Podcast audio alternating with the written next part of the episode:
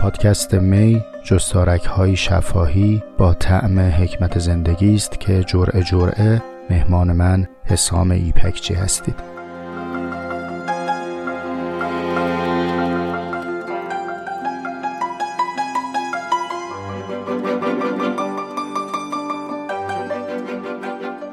اهل می سلام، به 27مین جرعه از همپیالگیمون رسیدیم و همچنان در حکمت زندگی میاندیشیم. توی جرعه سابق، جرعه 26م، صحبتمون رسیده بود به بحث جناب سقراط.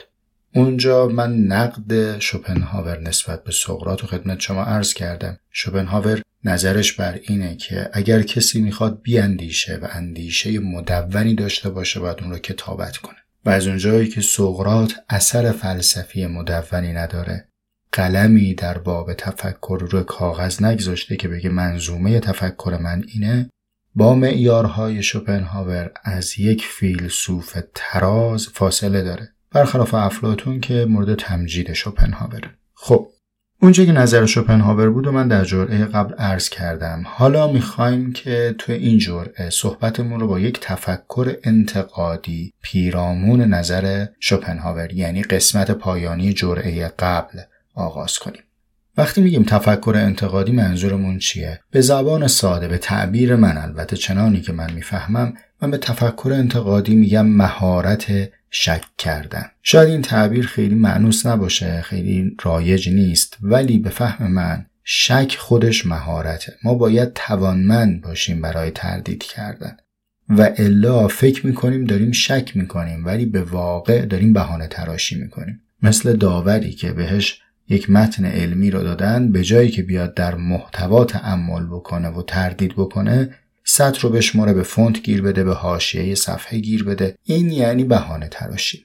اما شک اصولی متدولوژیکه، یعنی با شناختن روش ارزیابی میاد توی موضوع وارد میشه و تردید میکنه. حالا با این مقدمه ما اگر بخوایم به فرمایش آقای شوپنهاور تردید بکنیم، راهمون چیه؟ بریم سراغ نحوه و متد ارزیابی شوپنهاور. بگیم که عالی جناب حضرت استاد، شما اومدی گفتی که شاخص فیلسوف بودن یا فیلسوفان اندیشیدن اینه که اندیشه رو به شکل کتبی و مدون ارائه کنی. حرفت هم بجاست، میگی وقتی تو اندیشه تو مکتوب نکردی، دیگرانی که دارن گمان زنیشون و برداشتشون از تو رو توصیف میکنن در واقع شارح فهم خودشون هستن، نه بیانگر حقیقت تفکر سقراط.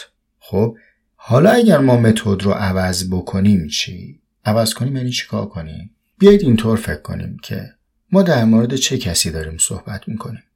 در مورد کسی به نام سقراط که قریب به 5 قرن قبل از میلاد مسیح زندگی میکرده، در دوره خودش در یونان باستان، که البته یونان باستان به نسبت کشورها و سرزمینهایی که در اون عصر بودن دیار فرهیختگان بوده. همین که در یک جامعه دغدغه گفتگو هست، دغدغه منطق هست، زندگی هست، معنا هست، این یعنی این که ما با یک طایفه وحشی روبرو نیستیم. اما در همین جمع سقراط بیش از معدل فهم جامعه خودش بوده، در فهم عرفی هم هضم نشده. اینجوری نبوده که بگیم یک عرفی دور او رو گرفته و او رو جویده و او هم یکی شده مثل بعد. آدم اهل زندگی بوده، در زندگیش اومده که اهل جنگ بوده، سرباز غیوری هم بوده. وقتی هم که تشکیل زندگی زناشویی میده، اونم یه رزمی بوده برای خودش، چون میخوره به پست یک زن کج خلقی که خلق بد او تو تاریخ ثبت شده. یعنی یه سمت دانش سقراط رو نوشتن، یه سمت هم اخلاق همسرش رو نوشتن. او با این همسر هم به مدارا و صبر پیش رفته. مناظره هایی که از سقراط کتابت شده نشون میده که اون فرد خاضع و اهل ادبی بوده، از آگاهی خودش برای تحقیر دیگران استفاده نمی کرده. روزی هم که علمای جاهل و قضات درباری او رو گرفتار میکنن و او رو محاکمه میکنن، در محکمه به انصاف صحبت میکنه و حتی وقتی محکوم به مرگ میشه، مرگ گریز نیست، شوکران رو مینوشه. یک چنین کسی با این گونه زیستنش چنان بودن رو معنا کرده که هزاری تماشاچی‌های اهل فکری که بودن او رو تماشا می‌کردند، نحوه زندگی او رو می‌دیدند، از روی زیستن او کتابت کردن و شده فلسفه. خوب دقت بکنید. به نظر شما کدام فیلسوف تره؟ کسی که جزوه نوشته و توی دانشگاه لکچر گفته و درس داده، یا کسی که چنان زیسته که از روی زیستن او درس‌ها برداشتن و کتابت کردن؟ اگر شاخص این باشه که اونی که بیشتر کتاب و جزوه نوشته فیلسوف تره، بسیار خوب جناب شوپنهاور شما درست میگی. کسی مثل جناب کانت که شده فیلسوف طراز و مورد اتکا برای شما قطعاً فیلسوف تر از سقراط. اما اگر نحوه زیستن یک فرد و حکیمانه بودن او برای ما معیار باشه، خب در این شاخص سقراط بسیار برای ما محترمتر از فیلسوفی است که کل قیامش این بوده که عصرها سر ساعت ثابتی میرفته قدم میزده. این صرفاً یک نگاه انتقادی به فرمایش جناب شوپنهاور برای اینکه مقدمه بشه بپردازیم به جمله‌ای که از سقراط نقل شده در کتاب در باب حکمت زندگی.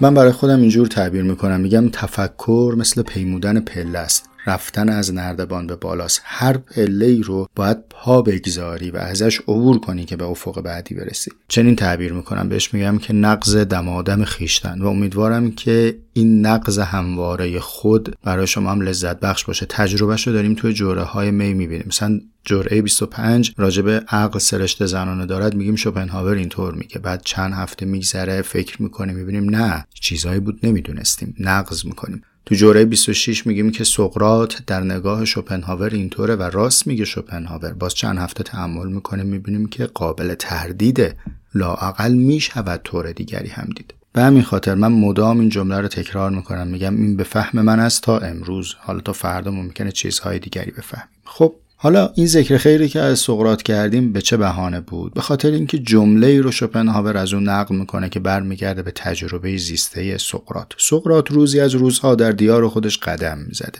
میرسه به بازار، میبینه مردم مشغول شاپینگ درمانی اند، رفتن چیز میخرن. و وقتی مردم رو میبینه که در حول و ولای خرید کردن چیزها هستن، یه جمله میگه، این جمله ماندگار میشه. این جمله رو شوپنهاور در کتاب در باب حکمت زندگی آورده که شما تو ترجمه فارسیش میتونید تو صفحه 25 پاراگراف 4 بخونید. جمله چنینه: سقراط میگه که چه بسیار است چیزهایی که من به آن نیاز ندارم. من به چه چیزی نیاز دارم؟ تو به چه چیزی نیاز داری؟ اصلاً این نیاز رو با چه شاخصی تعریف میکنه؟ چطور میفهمی این اندازه نیاز درستی است؟ اضافه خواهی نیست، کم خواهی هم نیست. اگر این نیاز رو نتونیم تعریف بکنیم، فقر رو هم نمیتونیم تعریف کنیم، چون فقر نیافتن نیازه. اگر ما مفروضمون این باشه که نیاز همه انسان ها ثابته، اون وقت بدون تعریف نیاز میتونیم بریم سراغ فقر. اما واقعا این روش دقیق و عمیقی برای بحث نیست. هر کسی نیافتن نیاز خودش رو بهش میگه فقر. به عنوان مثال این سوال قابل طرحه: کسی که یه خونه مجلل و لوکس داره ثروتمندتره، یا کسی که به خونه مجلل و لوکس اصلا نیاز نداره؟ اونی که یه دونه ماشین آخرین مدل و گران قیمت داره ثروتمندتره، یا اون کسی که در زندگی به چنین ماشینی نیاز نداره ثروتمندتره؟ ممکنه من الان یه ماشینی داشته باشم قیمتش 1 میلیارد باشه و آرزوی ماشین 4 میلیاردی داشته باشم. اینجا من فقیرم یا ثروتمند؟ ممکنه یه آدمی با یه ماشین، البته مثالو بد اومدم، با بد فرمونی اومدم تو مثال، چون الان هر ماشینی که بگم چند صد میلیون تومانیه به حسن درایت و تدبیر و حضرات، ولی فرض کن یه ماشین 200 میلیون تومانی هم باهاش کامله و نیازی به بیشتر نداره. این آدمی که ماشین ارزون تری داره غنی تر از اون آدمیه که ماشین گرون تر رو داره. چرا؟ چون نیازشو کوچیک کرده. اگر نیاز رو جزء معادلمون نیاریم، استنتاج‌های غیر دقیق می‌کنیم، بعد میریم میگیم فقر است که احمق می‌کند. این استنتاج دقیقی نیست. صرف نظر از اون حالا عبارت احمق می‌کند یا هر چیز دیگه که ما ترجمهش کنیم، این کار رو فقر نمی‌کنه، نیاز می‌کنه. فقر مفهوم نسبیه، یعنی اون کسی که داراست، توانمنده، ولی ولع به بیشتر داشتن داره، حرص بیش از این داره، اونم میتونه احمق باشه، چون کاسه نیاز بزرگه. اینجاست که سقراط رفته میگه به جایی که بیای ابزار جمع کنی، چیز در زندگی جمع کنی، حدود نیازت رو باز تعریف بکن. خب رسیدم به کلمه ابزار. میخوام با یک مثال اهمیت ابزار رو در زندگی بگم. ابزار باید معرف قصد و نحوه بودن صاحب ابزار باشه. یعنی چی؟ الان شما یک کیف رو باز میکنی، میبینی توش مثلا چند قلم قیچیه، شونه و بروس‌های مختلفه و مثلا این کاورهای آرایشگاهی و اینها، میتونید تشخیص بدید که این کیف یک آرایشگره. یک کیفی باز میکنید، میبینید توش مثلا شیشه شیر خشک، یه دونه قوطی شیر خشک، دو تا پوشکه، میگی این کیف یک مادره. یک کیف دیگر باز میکنه، مثلا میبینید توش پیشگوشتیه، چسب چوب عرس، سنباده است، از این تشخیص میدی این کیف از آن یک نجاره. همینجوری کیف‌های مختلفو تجسم کنید، کیف امداد، کیف پزشک، کوله یک کوهنور یا کسی که داره کمپ میره و امثالهم. میبینید ابزار داره تعریف میکنه برای ما که این کیست و حالا با این فرض بیاین اون چیزهایی که ما دور خودمون جمع کردیم تو زندگی رو مرور کنیم. چقدر از اون چیزهایی که ما دور خودمون جمع کردیم متناسب با هدف ماست؟ یعنی یک کسی فقط وسایل ما رو نگاه بکنه به این میرسه که من کیستم، چه جوابی میده براش؟ میگه این کیف کدام انسانه، این ابزار کدام آدمه؟ اصلا جوابی میتونه بده به این سوال یا سردرگم میشه؟ ما آدمهای متفاوتی هستیم ولی یه عالمه ابزارهای ثابت رو داریم دور هم جمع میکنیم. وقتی در این سوال نیاز چیست یا به چه چیزی نیاز دارم هم تأمل میکنم، میبینم یه سوال مهمتری هم در پسش هست. یعنی این باز خودش یک مغزی داره. مقصد زیستنم چیه؟ مقصد زیستنه که نیازهای منو تعریف میکنه. نیاز نجار و کوهنورد و مادر و پزشک با هم فرق داره. من اگر ندونم که چه مقصدی دارم نمیتونم نیازم رو هم تعریف کنم. اما تو زندگی داره یه اتفاق دیگه میفته. من قبل از اینکه به تعریفی از چه کسی میخواهم باشم برسم، یه لیستی جلو من میذارم، میگن اینو نیازهای توئه، تو باید این ابزارها رو جمع کنی. و عجب این که من متناسبه با اون ابزارها میرم و چیزی میشوم. یعنی برعکس داره مسیر طی میشه. ابزار به ما هدف میده به جایی که این هدف باشه که ابزارها رو برامون تعریف کنه. زندگی داره به من اینجوری میگه که حسام، تو یه خونه‌ای میخوای که 30% فضای خونت رو بذاری برای میزبانی از مهمان، در حالی که شاید اصلا تو در زندگیت نیاز به این نداری که کسانی رو در خونت میزبانی کنی. یه وقت ما خواست مهمون بیاد، میتونی میزبانشون باشه تو یک هتل، تو یک رستوران. من نیاز دارم به یه اتاق مطالعه بزرگ، ولی از قبل به من گفتن که نه، تو یه اتاق خواب میخوای، 1 یا 2 تا سرویس میخوای، بقیه‌شو باید بریم تو حال پذیرایی. اصالت ابزار ما رو به کجا میرسونه؟ ما اصلا یک جاهایی نمیتونیم به هدف برسیم، اما خودمون رو با تجمیع ابزارها تسلا میدیم. آقا تو برو عکاس بشو، بعد برو دوربین فول فریم با 6 تا لنز بخر. اصلا شاید تو مسیر عکاسی تو تا سالها این ابزار مورد نیاز نباشه و میبینی همه ابزارها رو جمع میکنه ولی عکاس نمیشه. تو این 2 سالی که من یک حضور کمرنگ حاشیه‌ای دارم تو جامعه پادکسترای، تجربه جالب برام پیش اومده. شاید خیلی از دوستای دیگه هم که پادکسترن اینو تجربه کردن. دیگران وقتی میان سراغ من و میخوان ازم مشورت بگیرن از تأثیر پادکست بر بودنم یا ضرورتش و اینکه چه هدفی رو باید از پادکست ساختن دنبال کرد یا من چه هدفی دنبال میکنم، سوال نمیکنن. قریب به اتفاق سوال‌ها اینه که با چه میکروفونی ضبط میکنی، با چه نرم افزاری ادیت میکنی، ابزارها رو میپرسن، در صورتی که اصلا چیز مهمی نیست. موضوع اینه که تو چه حرف گفتنی رو میخوای بگی و برای چی میخوای بگی، چه چیزی رو در تو میخواد پوشش بده، چه نیازی تو میخواد مرتفع کنه. مثال زیاده دیگه، حالا نمیخوام تو مثالا سردرگم بشیم. خیلی از ماها روزی که مستقل شدیم، تشکیل خانواده دادیم، ازدواج کردیم، بالاخص دخترها تو جهیزیه‌شون چند دست رخت خواب و تشک دارن که لاقل تو نسل‌های ماها خیلیامون سال‌های سالینا رو پهن نکردیم چون اصلا مهمونی نداشتیم که شب بخواد بمونه. ابزار متناسب با نحوه زیست ما تدارک دیده نشده. یک نسلی بر اساس فهم خودش از بودن و نیازهای خودش اومده برای ما ابزار تامین کرد. مشکل سیستم آموزشی ما چیه؟ اینه که اصلا فکر نمی‌کنه که ما شاید آدم‌هایی هستیم با فهمی متفاوت از فهم مؤلف. اصلا من نمی‌خوام اونی بشم که آموزش پرورش می‌خواد، شورای عالی انقلاب فرهنگی می‌خواد، من یه چیز دیگه‌ای می‌خوام بشم. ولی تو به من داری تکلیف می‌کنی، میگی ابزارهایی که تو لازم داری ایناست. و به همین جد من وارد زندگی میشم، می‌بینم اونی که دوست دارم بشم ابزارشو ندارم ولی یه مشت اطلاعاتی تو دستمه که اصلا به درد هدف من برای زندگی نمی‌خوره.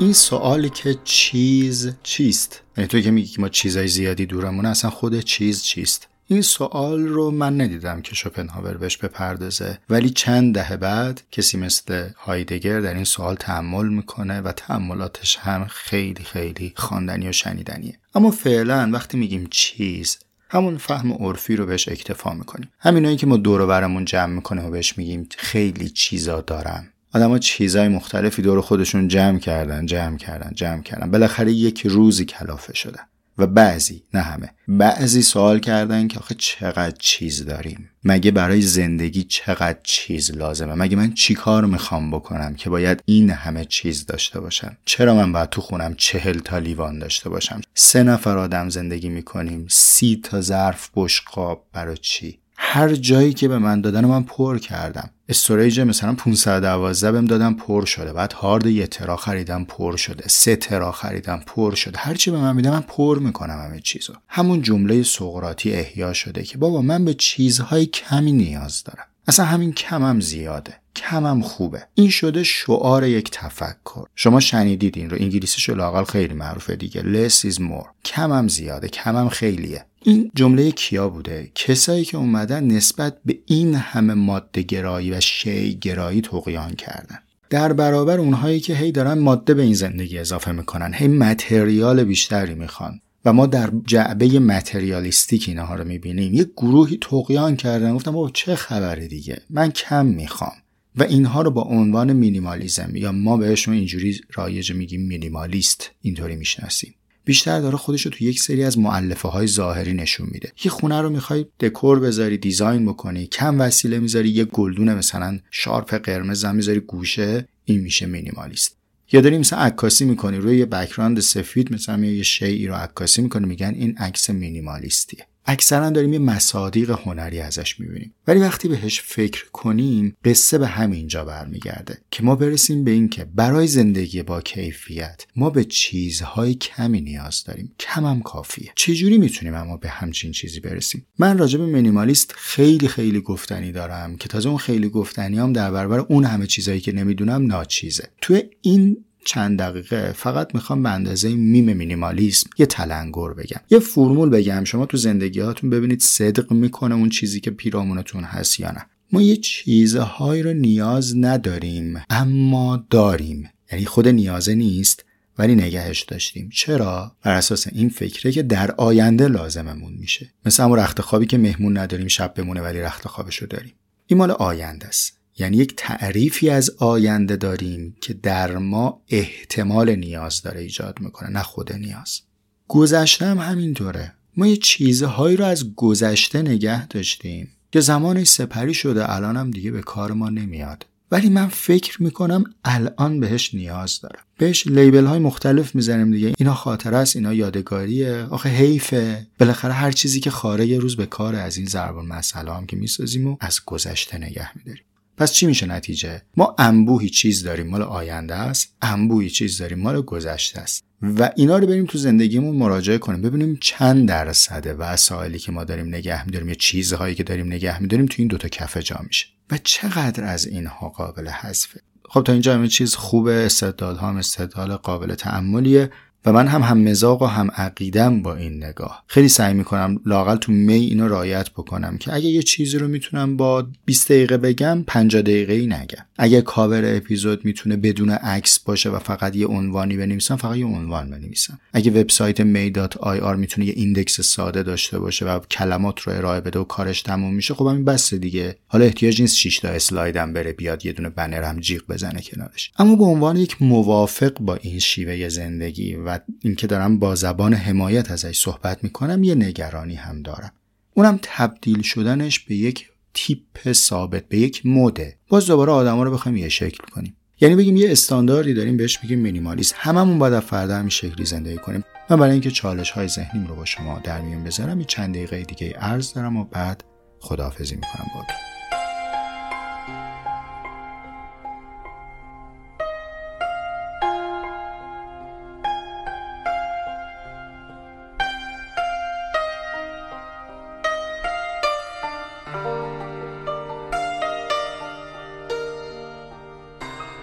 در سبک زندگی مینیمال یک کلمه کلیدی وجود داره که مثل کاغذ تورنوسلمون میمونه دیگه، میزنیم ببینیم که این اسیدیه یا بازیه، با این تشخیص میدیم که چیزی که هست از آن ما هست یا نه. اونم مسئله استفاده است. یعنی میگن اگر چیزی یوزلس بود، کلمه انگلیسیشو مخصوصا میگم چون میخوام جلوتر ازش استفاده کنم، اگر فاقد استفاده بود، بی استفاده و بی مصرف بود، این رو بذارید کنار. مثلا یکی از شاخص‌ها و روش‌ها اینه که میگن همه وسایلی که داری رو توی جعبه و چمدون بذار. اونی که میبینی که مدت هاست نرفتی سراغش، میفهمی که این اصلا میتونه نباشه. خب این شاخص خوبیه، ولی روی کلمه استفاده و یا یوز من عرض دارم. دلنگران زیستن در جامعه و جهانی هستم که ماها مردمش نیستیم، انسان نیستیم، ما یوزریم.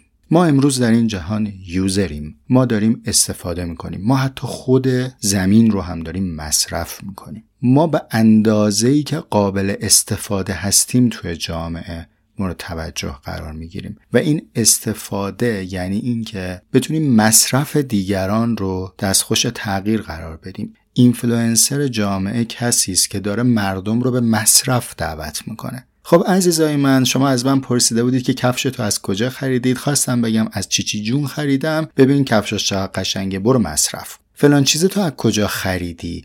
اونا از کجا خریدی؟ بخر. اینجا همه یوزرن و ما برای اینکه یوزرهای خوبی باشیم باید شبیه هم بشیم.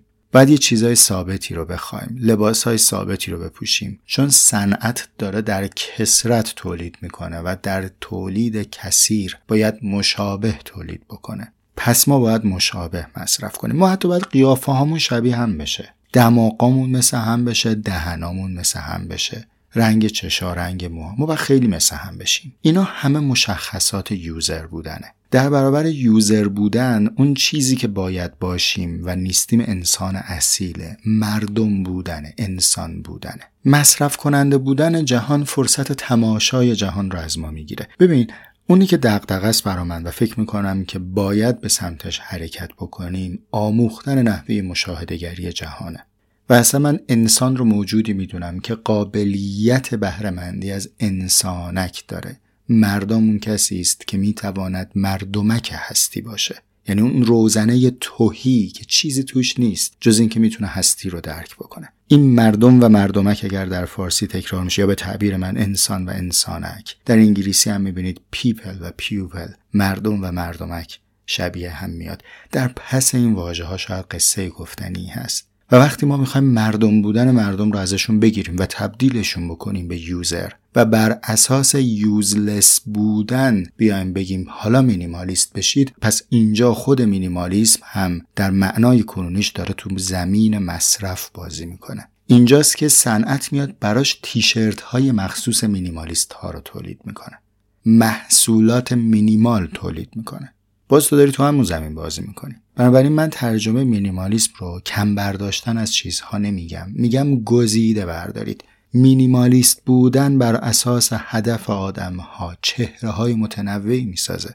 برای منی که نقاش نیستم، داشتن 10 تا قلم و انواع کاغذ و 100 قلم رنگ میشه اضافه خواهی، ولی برای یه دونه نقاش که کارش نقاشیه، داشتن همه اینها ابزاره و ضرورتی نداره اگر داره یه تابلوی نقاشی میکنه حتما بیاد یه بک‌گراند سفید تحویل من بده که بشه مینیمالیسم.